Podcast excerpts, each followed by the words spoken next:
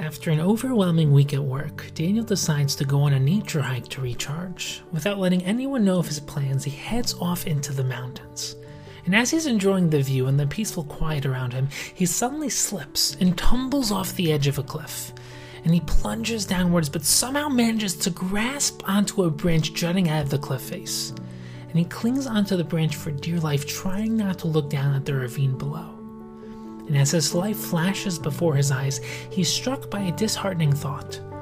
I'm alone. Nobody knows that I'm here, and I have no way of escaping. I'm going to die.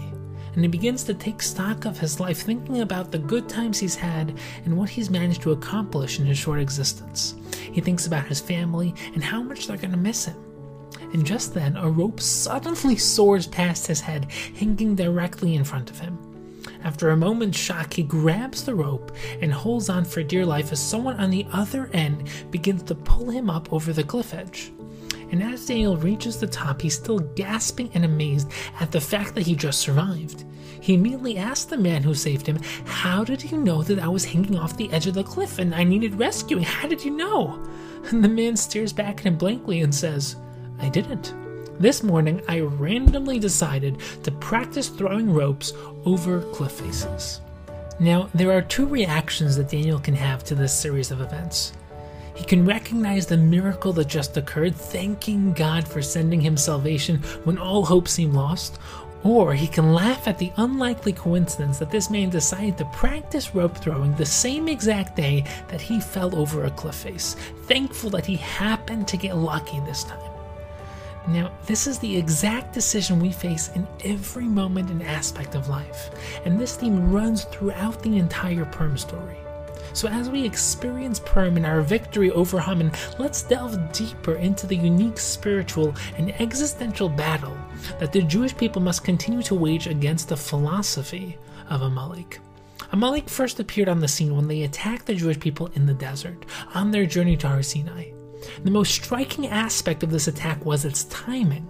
Hashem had just performed the Makos and split the Yam Sup for the Jewish people, acts that had worldwide reverberations, and the Jewish people were viewed as invincible, untouchable. And exactly at this moment, Amalek chose to attack the Jewish people, undertaking a practically suicidal battle with zero provocation. So what was their motivation in undertaking such a mission? And this question can be extended to the Purim story as well. Haman, who was suddenly promoted to second in command, makes it his mission to wipe out the entire Jewish people. As a descendant of Amalek, he is clearly continuing their legacy of Jewish obliteration. But why is that? Why is it that throughout Jewish history, people have made it their singular focus to wipe out the Jewish people? And why is this the spiritual legacy of Amalek? So in order to answer this question, we have to first examine the fundamental principles of Jewish belief. The first fundamental principle of Jewish belief is that Hashem is the creator of the world. He is the source of time, space, and all of existence. And the second principle is that Hashem has a direct relationship with this physical world. This is the concept of Hashgacha, divine providence, that Hashem oversees and controls the events of this world. The third fundamental principle is that there is a purpose to this world and our lives within it. There is not a single aspect of life that is random. Rather, each and every occurrence and interaction is part of an infinitely beautiful grand plan, a cosmic symphony, a masterpiece designed by Hashem. And while Amalek does not tend to focus on the first of these principles, their entire existence is devoted towards destroying the second and third of these principles. Amalek claims that although Hashem may exist, he has absolutely no connection to us or this world. Our lives are therefore meaningless, and this world is devoid of spirituality. And this destructive conviction is embodied in the pasuk describing Amalek's attack on the Jewish people. As we read in Parsha Zachor, we have to remember what Amalek did to us, asher karcha baderach, how they happened upon us while we were traveling. And this word karcha is peculiar, and Rashi therefore quotes three interpretations of this word, each fundamental and each significant. The first explanation of the word karcha is based on its connection to the word kara, happenstance. This interpretation reflects Amalek's claim that everything in this world is random and meaningless. There's no hashgacha, there's no divine providence. Anything that happens to you, whether good or bad, has no deeper meaning or significance behind it. Amalek implied that they just happened to be here with swords in hand, ready for battle. They simply chanced upon the Jewish people as they were on the way. And this is the exact approach that Haman took when plotting to kill the Jews.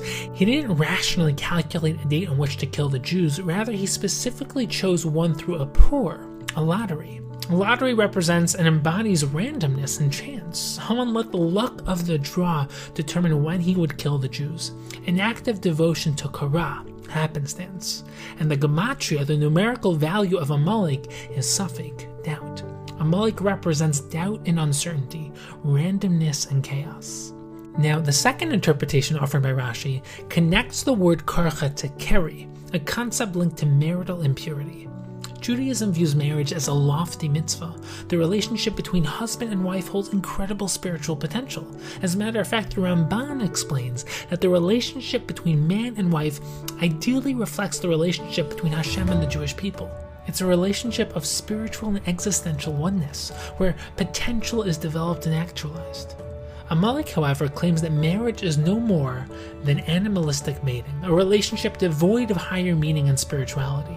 Perhaps the reason for this is rooted in Amalek's very conception. Amalek was the result of Eliphaz's relationship with his concubine Timna. Unlike Jewish marriage, which is rooted in a devoted and loving commitment, a concubine reflects a purely physical relationship, lacking the spiritual components of true marriage. The very nature of Amalek's creation became their national ethos. Amalek has divorced the physical from the spiritual, viewing the physical as detached from any higher spiritual source. They claim that the physical urges of man are the ultimate motivation in this world, as there's nothing deeper to the world or human interaction than its physical facade. And the name Amalek shares its root with the word melika, which is the process of removing the head from the body of a bird before it's offered as a sacrifice. The head is the highest part of the body, representing the mind and the spiritual. The body is the lower part, representing the physical. And ideally, the two are harmoniously connected, and the head, the spiritual, influences the outer expression of the body, the physical. Amalek attempts to disconnect the head from the body, to disconnect the spiritual from the physical, claiming that there's no spirituality within the physical world, there's no meaning or connection to Hashem or anything higher. Now, Rashi's third explanation of the word karcha is based on a midrash that relates the word to kor, cold. The midrash describes the mashal of a boiling hot bath of water that nobody dares jump into for fear of being scalded.